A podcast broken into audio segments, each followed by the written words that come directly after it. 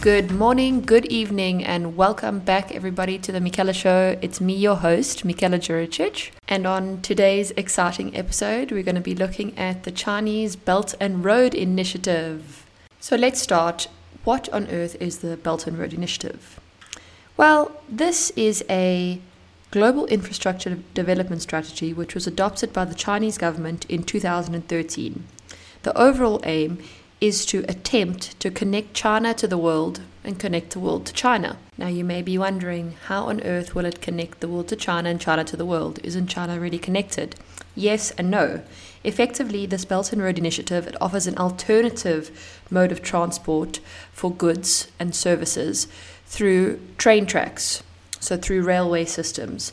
It's different from the traditional sea/ship corridor that most countries use today. When this concept was initially introduced in 2013, Xi Jinping, who was the leader of the government, the Chinese government at the time, and is still the leader of the Chinese government today, he stated that the objective was to, and I quote, construct a unified large market and make full use of both international and domestic markets through cultural exchanges and integration to enhance mutual understanding and trust of member nations.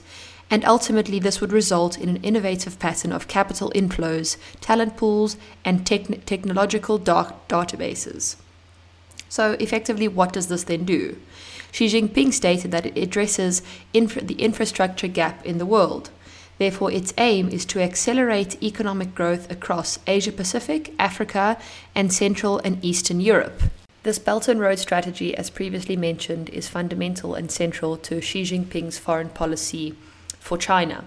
However, there are three overall strategies that this Belt and Road initiative encompasses. The first is a political strategy, then there's an economic strategy, and then there's a geopolitical strategy. So the political strategy is that Xi Jinping can show, or the Chinese government can show its people, that China is influential in the world and is present all over the world and helps different countries and has many friends and many political allies. Instead, the economic strategy would be that it's very, very expensive. It's a very expensive program because to build railroads and rail connections all around the world is, of course, a very time-consuming and economically expensive task. So this economic strategy is that it shows that China has lots of money at its disposal and can provide to less developed countries or countries that need this funding assistance. Now, always considering this economic strategy, you're probably wondering, okay, what's the benefit to China if they're financing and building these railway roads? It's a bit of a tongue twister, but anyways, effectively, the concept and the strategy is that China finances the countries to construct the railroads, but the countries in return must accept the money, but they owe things to China, and obviously, they owe the money back to China over time. And why it's very, very enticing to many countries is because China offers very favorable return rates, meaning that they don't expect the countries to pay back in very short periods of time. And it's usually at a 2% fixed interest rate, which is very low. China now, by offering these countries this money to build these infrastructures, creates a network of dependencies and political alliances, which China also need to function. And lastly, we have China's geopolitical strategy in all of this. It effectively, as previously mentioned, expands China's presence all around the world. Therefore, all the supposed success that a country's having due to the strong export-import system they have is thanks to China. At this point, you're probably wondering, how beneficial and helpful has this initiative been to China? Well, as of now, this Belt and Road Initiative has been responsible for about 30% of all of China's global import and export trade. And it's also estimated that China has funded about 2,900 Belt and Road Initiative projects all around the world, with an estimated expenditure of around $4 trillion US dollars. Not 4 million, $4 trillion US dollars.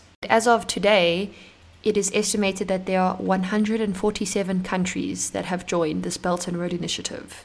Therefore, China has been able to finance and build infrastructures in these different countries, many of them being poorer nations, And the Chinese government's argument is that these poorer nations would not have been able to develop these systems without China's assistance.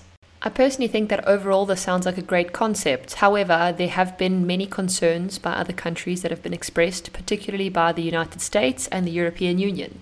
And the two main concerns are, firstly, China's growing presence due to this initiative, because China is then influencing many countries, and particularly many countries' governments, by financing these huge projects in their countries.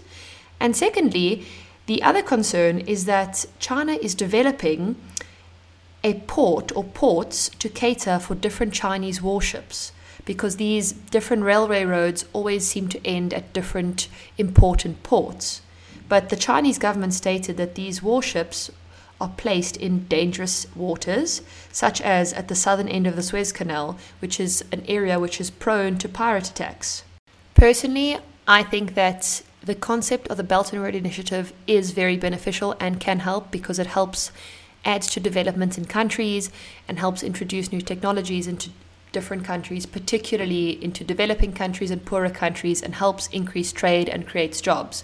However, in saying that, investing a foreign country or such a strong, politically active and politically powerful country such as China, investing in poorer, less developed countries can and is usually very problematic, because in these more developing, less developed or more developing countries and poorer countries, the governments are weak and unstable and often very corrupt.